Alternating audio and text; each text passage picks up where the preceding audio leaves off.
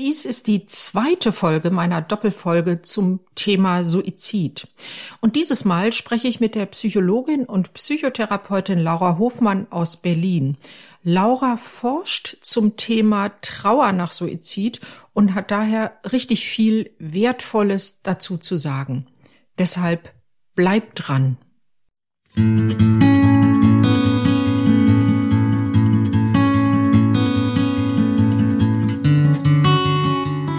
Willkommen bei Angehört, deinem Podcast, wenn du dein Leben mit einem psychisch erkrankten Menschen teilst.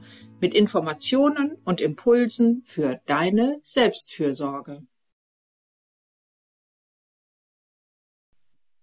Hallo und herzlich willkommen zu einer neuen Folge von Angehört, dem Podcast für Angehörige psychisch erkrankter Menschen. Ich bin Maria Fahnemann, ich bin Kunsttherapeutin und kreative Traumatherapeutin und in meiner Arbeit schlägt mein Herz für Angehörige psychisch erkrankter Menschen. Bei mir zu Gast ist heute Laura Hofmann und Laura ist Masterpsychologin, bald auch Doktor der Psychologie. Sie hat mir gesagt, äh, dauert noch ein bisschen, bis sie den Titel tragen darf. Sie ist aber auch psychologische Psychotherapeutin und wissenschaftliche Mitarbeiterin an der Medical School in Berlin. Und dort forscht sie zum Thema Suizid und Trauer. Und das ist auch der Grund, weshalb sie heute hier ist, weil das ist unser Thema. Hallo Laura, ich freue mich sehr, dass du da bist. Hallo, ich freue mich auch sehr, dass ich da sein darf. Laura, bevor wir ins Thema einsteigen, ich stelle meinen Gästinnen, Gästen und Gästinnen immer so eine kleine Einstiegsfrage und die möchte ich auch an dich richten. Und zwar, wo war heute für dich ein Moment der Freude? Ja, ich habe da auch schon drüber nachgedacht heute, bevor wir den Podcast gestartet haben. Und tatsächlich ist es bei mir ein paar, seit ein paar Tagen das Gleiche. Und zwar, dass die Sonne endlich mal scheint, weil ich glaube auch in ganz Deutschland, aber auch speziell in Berlin war das Wetter in den letzten Wochen einfach sehr, sehr schlecht, sehr viel Regen und kalt und jetzt seit ein paar Tagen wird es besser und dann merke ich auch gleich, dass meine Stimmung sich hebt und darüber freue ich mich seit ein paar Tagen sehr. Da kann ich dir sagen, diese Freude teile ich aus vollem Herzen. Das ist wirklich so. Und man merkt auch allen Menschen an, ich habe ja einen Hund, mit dem muss ich morgens immer gehen. Und das ist natürlich bei so einem Wetter viel schöner, als wenn es regnet. Und die Menschen, die einem so begegnen, man merkt sofort, die haben alle bessere Laune, ne? Total, es ist viel angenehmer, es ist mehr los in den Parks, die Menschen sind besser drauf, als es ist wirklich. Ich freue mich jetzt sehr, dass der Frühling kommt und hoffentlich auch bald der Sommer. Ah, super. Wollen wir ins Thema einsteigen? Ja, sehr gerne. Ja, äh, ich hatte dich ja angesprochen und dich eingeladen hierher und freue mich, dass du der Einladung nachgekommen bist, um über das Thema Suizid und zwar mit der mit dem Schwerpunkt Trauer nach Suizid, ähm, um damit äh, darüber mit dir zu sprechen. Du forschst zu dem Thema. Magst du mal kurz sagen, was heißt das? Was was erforschst du da? Wie was sind so die die Schwerpunktthemen? Wie läuft das? Wie geht das? Erzähl doch einfach mal. Ja, sehr gerne. Also genau, wir speziell hinter dem Account Suizidforschung, das sind Professor Doktor Birgit Wagner und ich, wir schauen uns vor allem die Angehörigen generell an. Also unser Fokus liegt auf Personen, die jemanden durch Suizid verloren haben und trauern, sowie auf Personen, die ja eine nahestehende Person im Umfeld haben, die suizidgefährdet ist.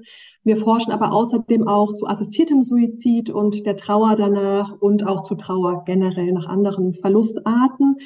Wir entwickeln vor allem hier auch Interventionen, meistens tatsächlich Online-Interventionen, die wir dann evaluieren. Also das heißt, wir schauen dann, wie wirksam sind unsere entwickelten Interventionen und helfen diese Interventionen den Trauernden dann auch bei der Trauerverarbeitung. Und was wir auch haben mittlerweile ist eine Beratungsstelle für Angehörige bei assistiertem Suizid, die wir gerade online anbieten, aber auch vor Ort in Berlin. Sagst du noch mal ein Wort dazu, was assistierter Suizid ist?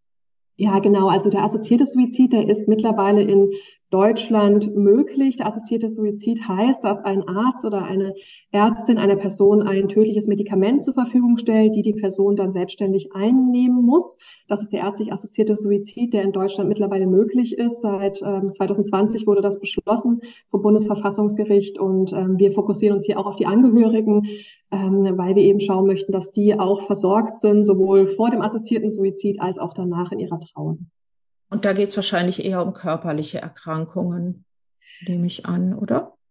Also bisher haben wir nur wenige Fälle, sage ich mal, von Angehörigen, die sich gemeldet haben. Es ist ja auch noch was relativ Neues in Deutschland. Und jetzt ähm, im Jahr zwanzig einundzwanzig zum Beispiel sind ungefähr dreihundertvierzig Menschen durch assistierten Suizid verstorben. Ähm, und bei uns haben sich auch nur ein Bruchteil an Angehörigen bisher gemeldet.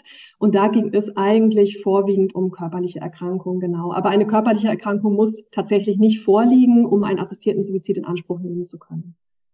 Ach, okay, das hätte ich jetzt gar nicht gedacht. Mein Podcast richtet sich ja an Angehörige psychisch erkrankter Menschen. Und da ist natürlich das Thema Suizid auch immer mal wieder vielleicht auch so ein angstbesetztes Thema, auch bei, gerade bei Angehörigen. Und ähm, ich denke, um einzusteigen, vielleicht gucken wir mal ein bisschen auf Zahlen. Ich finde, das hilft manchmal, ein Thema besser einzuordnen, um zu gucken, wie hoch ist so die insgesamt die Relevanz des Themas. Ich denke schon, es gibt da auch wirklich eine gesellschaftliche Relevanz im Thema Suizid. Und ähm, ja, es hilft so ein bisschen, das, das Thema zunächst mal auch aus so einer Metaperspektive zu betrachten. Kannst du zu Zahlen insgesamt zum Thema Suizid was sagen?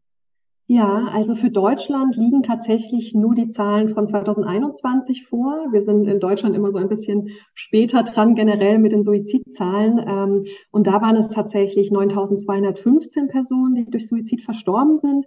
Das Jahr davor, also zwanzig zwanzig, waren es neuntausendzweihundertsechs Personen. Also die Suizidrate ist ein ganz klein wenig angestiegen.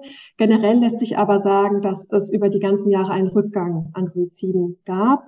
Zum Beispiel in den achtziger Jahren starben ungefähr noch fünfzig Personen durch Suizid am Tag. Mittlerweile sind es fünfundzwanzig pro Tag, was natürlich immer noch viel zu viel ist, aber es ist über die Jahre deutlich zurückgegangen. Ähm, was jetzt so die Angehörigen vielleicht angeht, die, die durch den Suizid betroffen sind, ist man früher vor allem auch in Studien oder auch in Interventionen davon ausgegangen oder hat sich vorwiegend so auf die Kernfamilie konzentriert und hat gesagt, naja, es sind vielleicht so sechs bis zehn Personen von einem Suizid betroffen. Und mittlerweile, was ich auch sehr begrüße, ist, dass sich das ein bisschen ausweitet, dass man sich auch die Belastung der Personen angucken, die natürlich auch mit dem Suizid konfrontiert sind. Das heißt Freunde, Freundinnen, vielleicht auch ArbeitskollegInnen oder auch der erweiterte Familienkreis.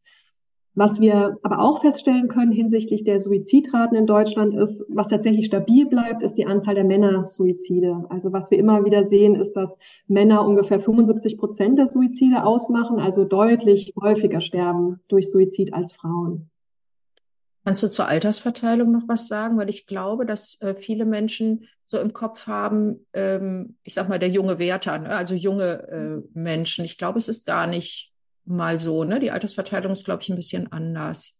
Genau, die ist anders. So das durchschnittliche Alter bei Männern ist ungefähr neunundfünfzig Jahre und bei Frauen so um die sechzig, einundsechzig tatsächlich. Also genau in den, die meisten denken, das sind eher, dass die, das sage ich mal, der Höhepunkt eher in den jungen Jahren liegt, aber tatsächlich ist es eher so mit Ende fünfzig, Anfang sechzig. Wie hoch ist der Anteil psychisch erkrankter Menschen, die durch Suizid versterben? Ich weiß, bei Depressionen habe ich mal eine Zahl gelesen, etwa fünfzehn Prozent schwer depressiver äh, Patienten nehmen sich das Leben, was ich finde wahnsinnig viel sind. Ja. Also tatsächlich kann ich jetzt für die einzelnen psychischen Erkrankungen jetzt die Suizidrate nicht sagen. Es gibt natürlich psychische Erkrankungen, die eine höhere Suizidrate haben als andere. Also zum Beispiel, du hast jetzt schon gesagt, Depressionen. Da haben wir zum Beispiel eine sehr ähm, hohe Suizidrate. Was man aber sagen kann, dass sehr viele Menschen, die durch Suizid versterben, eine psychische Erkrankung hatten oder erkrankt waren. Ähm, nicht alle, also es muss keine psychische Erkrankung vorliegen, dass jemand durch Suizid verstirbt, aber in den In der Mehrheit der Fälle sind oder liegt eine psychische Erkrankung im Vorfeld tatsächlich vor. Okay, so viel so ein bisschen zur Einordnung zu den Zahlen, oder haben wir da noch einen wichtigen Aspekt vergessen? Ich glaube, wir haben das ganz gut so als ähm, Überblick, glaube ich, dargestellt. Ja, ich denke schon. Ja, Hinterbliebene, du hast gerade schon gesagt, es ist nicht nur die Kernfamilie, es sind nicht nur die vielleicht EhepartnerInnen oder Kinder oder Eltern oder Geschwister, sondern das ist schon ein bisschen weiter zu fassen. Das ist ja auch überhaupt, wenn man sich Angehörige anschaut, man müsste ja eigentlich Angehörige und Zugehörige sagen, ne? Richtig, ja.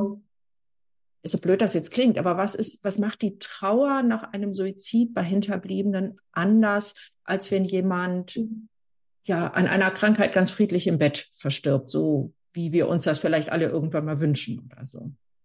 Ja, ja, ja, ist total äh, wichtig in der Suizidtrauer, genau. Also eigentlich ist es so, dass im Prinzip die Trauer nach einem Suizid in ganz vielen Aspekten ähm, der Trauer nach anderen Todesfällen gleicht. Ja? Das heißt, dass Angehörige spüren häufig ja Traurigkeit oder eine gewisse ja Sehnsucht nach der verstorbenen Person oder, oder auch Schwierigkeiten, den Tod zu akzeptieren oder auch Trennungsschmerz. Also das sind alles Symptome, die erleben wir auch nach anderen Verlustarten, jetzt unabhängig von dem Verlust oder von der Art des, des Versterbens. Es gibt allerdings so allgemeine Trauerreaktionen oder auch spezifische Trauerreaktionen, die spezifisch nach einem Suizid auftreten, von denen du eben schon gesprochen hast. Und was wir da ganz häufig sehen, ist vor allem ja Gefühle von Schuld und Mitverantwortung. Das erleben wir ganz, ganz häufig. Ganz häufig auch die Sinn- und Warum-Frage, also warum ist das alles passiert, was hat das für einen Sinn, ähm, starkes Schamerleben, dass der Suizid in, in meiner Familie, in meinem Umfeld passiert ist, aber auch so ein ganz starkes Verlassenheitsgefühl oder ähm, auch Gefühle von Wut gegenüber der Person, die verstorben ist. Und was wir auch sehr häufig erleben leider, ist so ein ganz hohes Stigmatisierungserleben, also auch Zurückweisung aus dem sozialen Umfeld und dadurch auch so eine sehr starke soziale Isolation. Und diese, was das Problem auch dabei ist, dass diese spezifischen Belastungen auch nochmal dazu führen, dass der Trauerprozess verlängert werden kann oder auch intensiviert werden kann und eben auch dazu führen kann, dass ähm, Hinterbliebene nach Suizid eine erhöhte Wahrscheinlichkeit haben, an psychischen Erkrankungen zu erkranken und eben diesen ganzen, das alles nochmal verkomplizieren kann sozusagen. Das heißt, ähm, Menschen, die jemanden durch Suizid verloren haben, brauchen nochmal auch wirklich mehr als jemand, ich mag nicht sagen, der normal trauert, ne, aber ja, der jemanden halt durch einen natürlichen Tod verloren hat. Also auch nochmal eine andere Art aufgefangen zu werden. Jetzt sagtest du gerade schon Stigmatisierung. Das ist ja etwas, was Angehörige psychisch Erkrankter sogar auch vorher ja schon häufig erleben. Richtig, ja, total. Und das führt sich häufig nach dem Suizid leider, leider fort. Also wir hören da, oder wir hatten in der Vergangenheit ein, ein Programm für Hinterbliebene nach Suizid und hatten dadurch einfach sehr viel Kontakt zu den Teilnehmenden in dem Rahmen. Und da haben wir wirklich sehr viele Geschichten gehört von dem Umfeld, wie sich das zurückgezogen hat, dass Leute die Straßenseite gewechselt haben zum Beispiel, ähm, dass einfach der Kontakt abgebrochen wurde, ähm, dass natürlich auch irgendwie dann äh, man selbst irgendwie sich auch abgrenzt, weil man irgendwie Angst hat, dass man irgendwie zurückgewiesen wird. Also das ist so ein, so ein ganz schwieriger Prozess und das dazu führt, dass dann die Personen gar keine Unterstützung mehr haben aus dem sozialen Umfeld und auch innerhalb der Familie sowas teilweise stattfindet oder dass auch die Todesursache verschwiegen wird. Also das hatten wir auch häufig, dass dann gesagt wird, ja, der ist durch einen Herzinfarkt gestorben, weil das, ich sag mal in Anführungsstrichen, akzeptabler wahrgenommen wird als ein Suizid. Ja, wenn man mal so denkt, ähm, also ich persönlich komme aus einer sehr religiösen Familie und Suizid galt ja mal als Todsünde und die Menschen bekamen noch nicht mal eine kirchliche Beerdigung. Ich glaube, da hat selbst die katholische Kirche inzwischen dazugelernt und das wird nicht mehr so ausgegrenzt. Das sind vielleicht noch Reste auch aus dieser Zeit, ne? Ja, also genau, das ähm, ist tatsächlich so. Es hat sich zum Glück etwas in die Richtung verändert, dass das nicht mehr so ist. Auch die Beerdigung ganz normal stattfindet. Das war ja früher auch nicht so. Ähm, aber was so unser Eindruck ist, dass es tatsächlich doch noch relativ verbreitet ist, was wir vielleicht gar nicht so auch angenommen haben, aber dass doch diese Stigmatisierung doch noch viel oder vermehrt da ist, als wir vorher auch dachten. Heißt es, es kommen so, also das Vermeiden oder das Meiden der Person ist ja das eine. Ähm, hören Angehörige auch sowas wie, ähm, wie konnte das in deiner Familie passieren? Ähm, hab, wieso habt ihr da nicht besser aufgepasst? Sowas in der Richtung? Total, ganz, ganz häufig. Also sowohl innerhalb der Familie, dass es dann auch Konflikte gibt, auch Trennungen tatsächlich oder auch ne, innerhalb, wenn zum Beispiel ein Kind verstirbt durch Suizid, dass dann die Eltern sich zerstreiten, weil auch die Trauer anders ist oder weil eben auch Vorwürfe gemacht werden. Zum Beispiel, hättest du mal nicht so viel gearbeitet? oder ähm, hättet ihr euch nicht getrennt oder ähm, also solche Vorwürfe, die dann gemacht werden und die natürlich dann auch diese Schuldgefühle oder dieses Verantwortungsgefühl von Angehörigen nochmal deutlich, deutlich verstärken. Ja, ähm, aus dem, was Angehörige da so erleiden, kann man ja sich schon so ein bisschen ableiten, was sie brauchen. Wo ähm, können Angehörige oder Hinterbliebene, sage ich jetzt mal, ähm, denn das finden, was sie brauchen in so einer schwierigen Situation? Also im Prinzip können Suizidtrauernde für die Verarbeitung zum Beispiel psychotherapeutische Unterstützung im Rahmen einer ambulanten Behandlung in Anspruch nehmen. Wie wir natürlich alle wissen oder wie vielleicht viele wissen, ist die Verfügbarkeit von Psychotherapie ein ganz großes Thema. Es ist sehr schwierig, es gibt sehr wenige Plätze und die sind mit einer sehr langen Wartezeit verbunden, was natürlich im Rahmen der akuten Trauer auch sehr schwierig ist, so lange zu warten. Meistens organisieren sich tatsächlich Hinterbliebene nach Suizid über Selbsthilfegruppen vermehrt in Deutschland, vor allem über Argus e V Ähm, Argus organisiert deutschlandweit Selbsthilfegruppen und bietet auf der Webseite eben auch eine schöne Übersicht an über verschiedene Selbsthilfegruppen, die auch zwei, soweit ich weiß, gerade online stattfinden, einmal im Monat. Es gibt in manchen Städten auch ähm, Netzwerke für Suizidprävention. Wir haben in Berlin hier zum Beispiel das Netzwerk für Suizidprävention, in Frankfurt Franz Hilft zum Beispiel oder in Dresden gibt es auch eins. Köln auch. Werfe ich gleich mal ein, weil äh, das ist ja eine, eine Folge von einer Doppelfolge zum Thema Suizid und in der anderen Folge äh, spreche ich mit Martina Nassenstein, die das äh, Suizidpräventionsnetzwerk Köln gegründet hat. Mal so als kleinen Einwurf. Ja, super, total wichtiger Einwurf, genau. Und das kann natürlich auch helfen, um Hilfe zu finden, weil sich da eben die Organisationen, äh, sage ich mal, sammeln, die auch Hilfe irgendwie anbieten. Was aber trotzdem noch schwierig ist, also das ist natürlich schon ein toller Anfang, aber es gibt tatsächlich immer noch verhältnismäßig wenig. Also für so viele Suizide, die leider in Deutschland noch passieren und so viele Hinterbliebene, die es gibt, gibt es eigentlich noch wenig spezifische Angebote.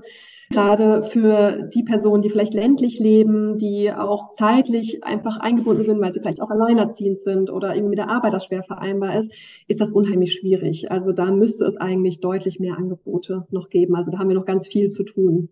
Und da könnten ja auch so Online-Angebote vielleicht hilfreich sein, ne? Das habt ihr ja gemacht. Du hast gerade von äh, eurem Account gesprochen, das habe ich noch gar nicht genannt. Dann sollten wir vielleicht nochmal, also ich verlinke auch Argus und so weiter alles in den Shownotes. Und euer Account Suizidforschung auf Instagram ähm, ist ja genau. auch, hat ja auch das Ziel, Menschen zu erreichen, die eben mit Suizid im Umfeld in irgendeiner Form zu tun haben, richtig? Ja, genau. Also das ähm, war eigentlich ursprünglich einmal, also vielleicht ein kleiner Exkurs dazu.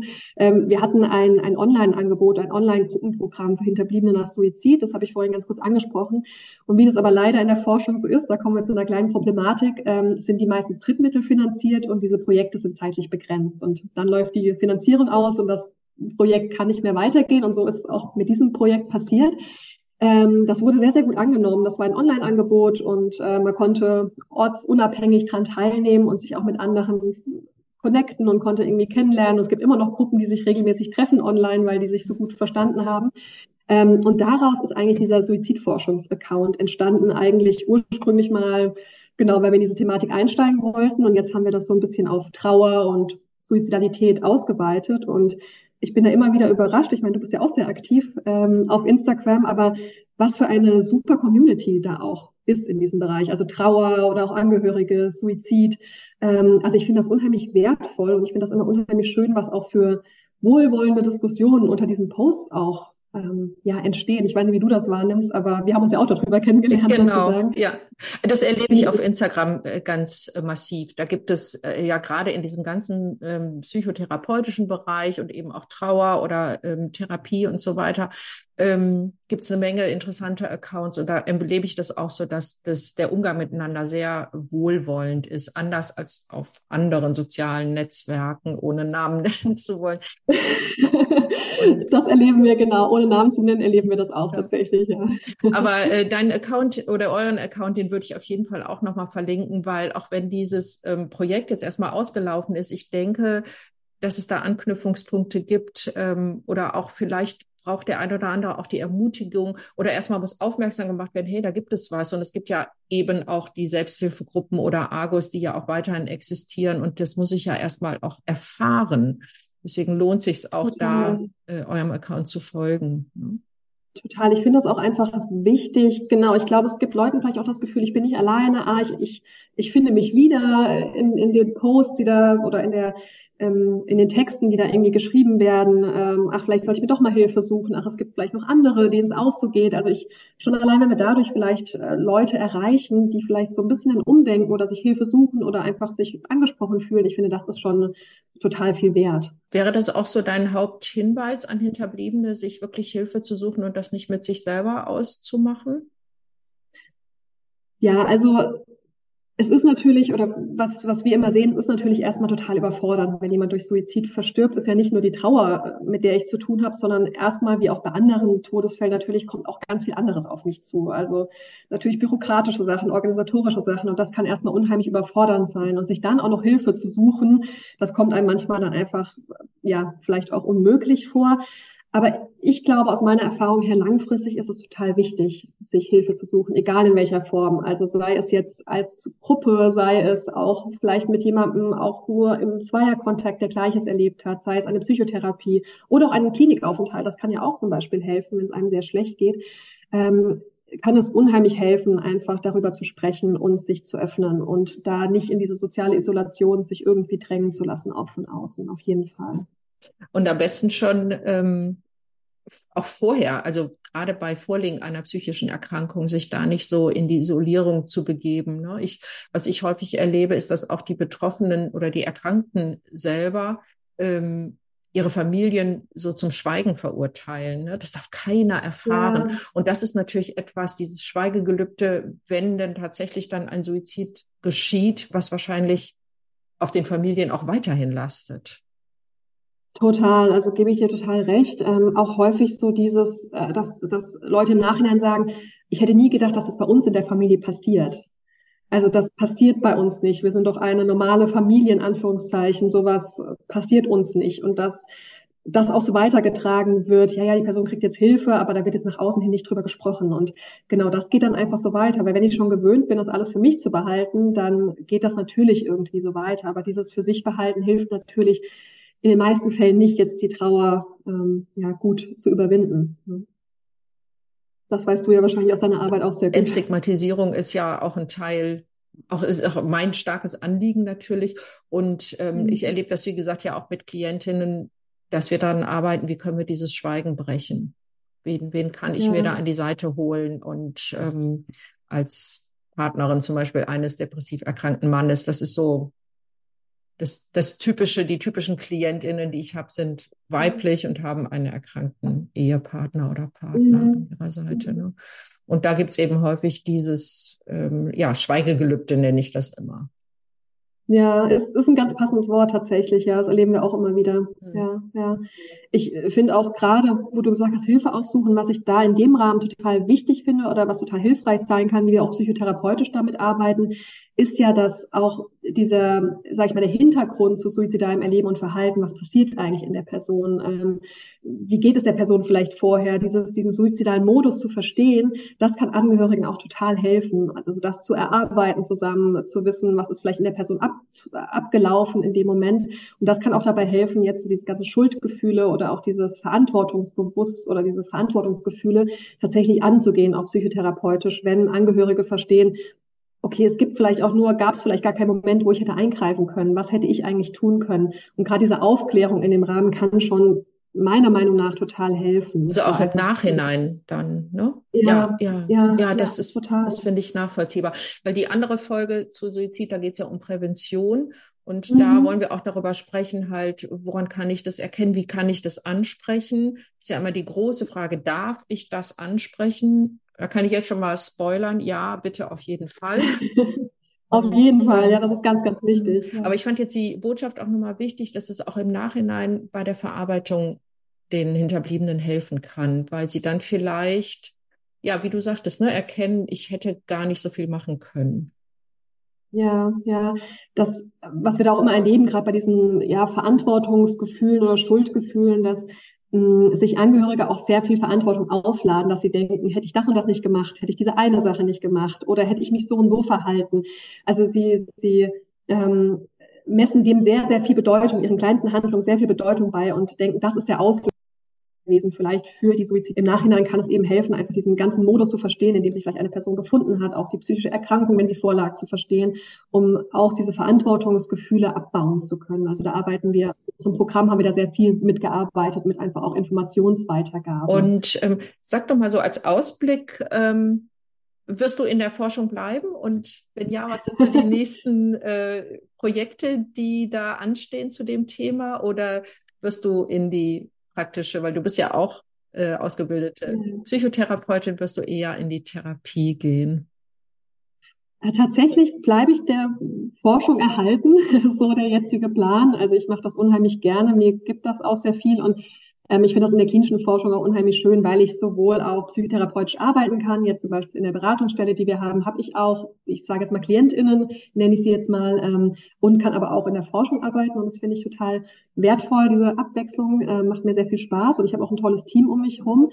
Ähm, was wir jetzt so in nächster Zeit, also was so ein bisschen mein Wunsch wäre eigentlich, ähm, ich hatte ja vorhin dieses Online-Programm angesprochen für Hinterbliebene nach Suizid und wir bekommen da immer noch sehr viele Anfragen, weil das einfach sonst nichts Vergleichbares online gibt und da wäre so ein bisschen gerade mein Wunsch, dass wir irgendwie schaffen, das wieder in irgendeine Art ins Leben zu rufen. Äh, wie, weiß ich noch nicht so ganz, weil die Finanzierung eben nicht gesichert ist.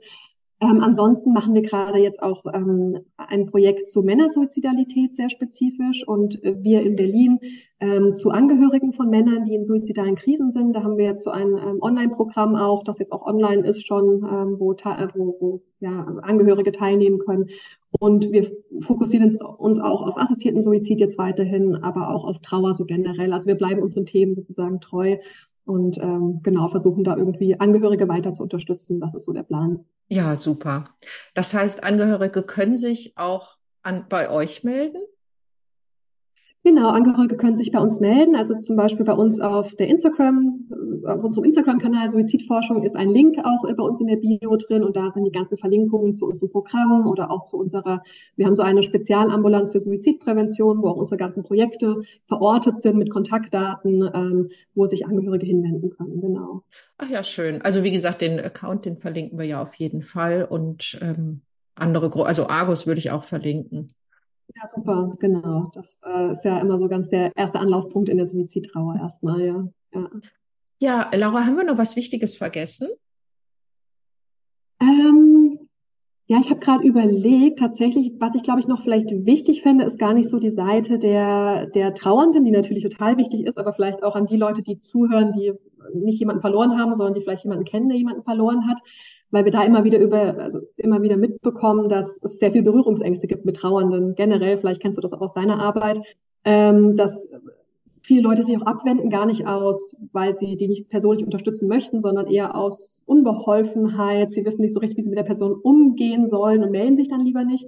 Und ich glaube, das finde ich noch total wichtig zu sagen, dass ähm, es total wichtig ist, sich bei der Person zu melden, die gerade eine Verlusterfahrung gemacht hat und nicht zu warten, bis sie sich meldet oder viele sagen auch, ach, melde dich, wenn du was brauchst. Und das tun die das nicht. Häufig, das tun die Menschen Genau, das nicht. tun die nicht. Und immer mal wieder nachzufragen, vielleicht auch auf einen Anrufbeantworter zu sprechen, aber auch, ne, kannst du vielleicht auch ergänzen, was ich immer erlebe, als als sehr ähm, hilfreich ist, einfach auch bei Alltagsaktivitäten zu unterstützen. Ja. Und zu sagen so, hey, soll ich für dich einkaufen? Soll ich mal aufs Kind aufpassen? Brauchst du bei irgendwas irgendwie Hilfe? Und ähm, was wir auch als Rückmeldung bekommen haben, was auch zum Beispiel schön ist für die Person, auch über die verstorbene Person reden zu können, auch in einer lustigen Art und das Leben so ein bisschen Revue passieren zu lassen. Also einfach auch da zu sein und sich zu melden, das finde ich ganz, ganz wichtig. Ja, und da gibt es ja wirklich viele Wege. Also manchmal gerade so in der ersten akuten Phase hilft es ja, wenn man einfach nur da ist.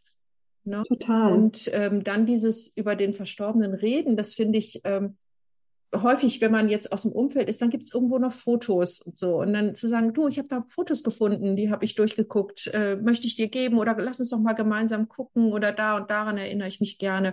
Und das erlebe ja. ich auch, dass das Trauernde wirklich ähm, nicht als pietätslos empfinden, weil ich glaube, das mhm. ist häufig die Angst, oh nee, jetzt komme ich da mit fröhlichen Erinnerungen und ja. äh, derjenige ist ja eigentlich in Tränen aufgelöst, sondern dass es gerade als schön erlebt wird, eben auch auf diese, also auf diese schönen Dinge wieder nochmal zu schauen, dass, dass man so im Rückblick ein positives Bild auch von dem Verstorbenen hat und es nicht nur verbindet mit ähm, vielleicht der Erkrankung, die da war und dann ja. hat diese Person sich selber das Leben genommen und das alles, sondern da gab es auch ein Leben davor.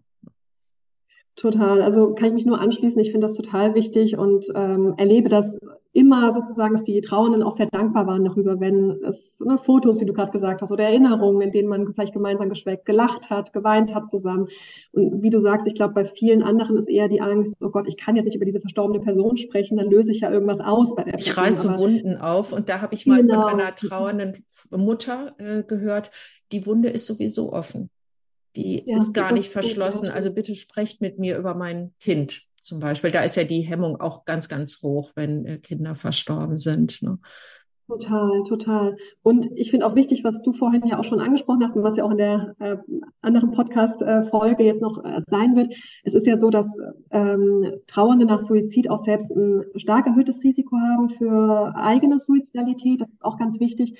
Und ähm, auch da vielleicht an Kontaktpersonen, wenn einem irgendwas komisch vorkommt oder man irgendwie merkt, so okay, der Person geht's wirklich sehr, sehr, sehr schlecht, das auch wirklich anzusprechen. Also wie du vorhin schon gesagt hast, das Ansprechen von Suizidalität löst keine Handlung aus. Überhaupt nicht. Also genau. das ist, die Angst ist noch sehr weit verbreitet, aber ich darf das ansprechen und das ist für die betroffene Person auch sehr entlastend, ne, weil das einmal ausgesprochen ist. Ja, genau, weil Suizidgedanken, das müsste man vielleicht nochmal, kann man auch an dieser Stelle nochmal dazu sagen, sind einfach wahnsinnig belastend für die Betroffenen. Und ja. ähm, wenn die das Gefühl haben, jetzt hört mir da mal jemand zu, dann ist das schon auch sehr hilfreich. Ne? Ja, ja, auf jeden Fall. Also das finde ich noch so... Ähm, Vielleicht äh, ganz wichtig am Ende noch zu ja. sagen. Ja. Ach, das finde ich wirklich einen guten Hinweis, dass auch so das etwas weitere Umfeld, was nicht so tief in der akuten Trauer vielleicht steckt, da ein gutes Fangnetz sein kann. Total, gerade so in der ersten Zeit. Ne? Und was wir immer gemerkt haben, ist natürlich, was auch hilfreich sein kann, ist gemeinsam auch einfach Hilfe zu suchen, weil dieser ganze, also ich finde schon für uns als Fachpersonen manchmal durchzublicken, welche Art von Hilfe gibt es, wo kann ich mich hinwenden, wer ist eigentlich zuständig und dann vielleicht zurückgewiesen zu werden, weil alles voll ist. In der akuten Trauer ist das unheimlich anstrengend. Ja, und das die schaffen die meisten gar nicht, glaube ich. Ne? Das schaffen die ja. nicht. Und da kann auch schon helfen, hey, komm, ich habe mal was rausgesucht, wollen wir da gemeinsam anrufen, wollen wir einen Termin mal ausmachen, ich begleite dich. Also das kann schon total helfen in der, in der Situation, einfach so kleine Alltagsaktivitäten hier abzunehmen. Genau, also gar nicht so sich selber den Anspruch stellen, ich muss jetzt so das Richtige sagen und das große Richtige tun und dann zauber ich die Trauer weg, weil das geht halt nicht. Lieber wirklich an kleinen, kleinen Dingen und dann überfordert man sich selber auch nicht, sondern merkt dann auch das, Wird, wird angenommen. Auch mal in einem Nebensatz die Person erwähnen. Ach Mensch, weißt du noch da und da, da war die ja auch noch da und ja, ja. Mhm. Und ich denke auch, dass ähm, trauernde Angehörige können sich auch gut abgrenzen. Wenn es ihnen dann doch zu viel sein sollte, dass sich jemand meldet, dann werden die das auch sagen. Aber besser mehr nachzufragen, als sich zurückzuziehen und gar nicht nachzufragen. Sich gar nicht zu melden. Ne? Ja, das war nochmal ein wichtiger, eine wichtige Ergänzung, glaube ich. Ich glaube, da sind wir auch schon soweit. Erstmal haben wir das Thema, glaube ich, ganz gut von allen Seiten beleuchtet. Ja, fand ich auch. Haben viele Aspekte jetzt angesprochen, die total wichtig waren, ja. Dann, Laura, ich danke dir ganz, ganz herzlich für deine Zeit und Sehr dass gerne. du hier mitgemacht hast und uns so viele tolle, wertvolle Informationen zur Verfügung gestellt hast. Ja, danke auch an dich. Ich fand es äh, sehr schön, unser Gespräch und äh, freue mich schon auf die ganze Folge, auch mit dem zweiten Teil, das alles mal zu hören.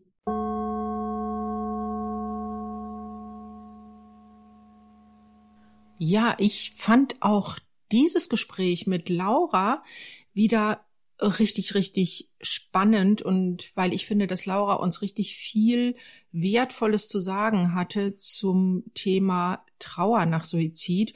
Und ähm, mein Fazit so für beide Folgen dieser Doppelepisode zum Thema Suizid ist, Reden hilft. Das wurde ja im Gespräch mit Martina Nassenstein in der ersten Suizidfolge schon ganz klar. Über Suizid zu reden ist einfach so etwas wie eine gesamtgesellschaftliche Aufgabe. Wir müssen einfach den Tod und das Sterben ins Leben zurückholen und dazu gehört auch das Thema Suizid. Und wenn jemand einen Menschen verloren hat durch Suizid, dann ist es erst recht wichtig, zu sprechen, miteinander zu reden und füreinander da zu sein. Das ist das, was ich so mitnehme aus äh, diesen beiden Folgen. Und wenn auch du dich begleiten lassen möchtest auf deinem Weg als Angehörige oder Angehörige eines psychisch erkrankten Menschen, dann sprich mich doch gerne an. Am besten tust du das per E-Mail an kontakt at praxisfahnemann punkt de, Praxis Fahnemann in einem Wort, und ich antworte dir garantiert. Und wenn du ein Thema hast, das ich einmal hier im Podcast besprechen soll, dann freue ich mich genauso über deine Nachricht. Ich bekomme hin und wieder Themenhinweise von HörerInnen und die greife ich sehr, sehr gerne auf. So wird es zum Beispiel in der nächsten Folge, kann ich jetzt schon mal eine kleine Vorausschau bieten, auch eine um eine HörerInnenfrage gehen, die ich beantworten möchte. Und ja, wie gesagt, wenn du ein Thema hast, immer her damit. Freue ich mich, greife ich gerne auf. Und jetzt wünsche ich dir eine gute Zeit, viele gute Momente und bis zum nächsten Mal. Tschüss!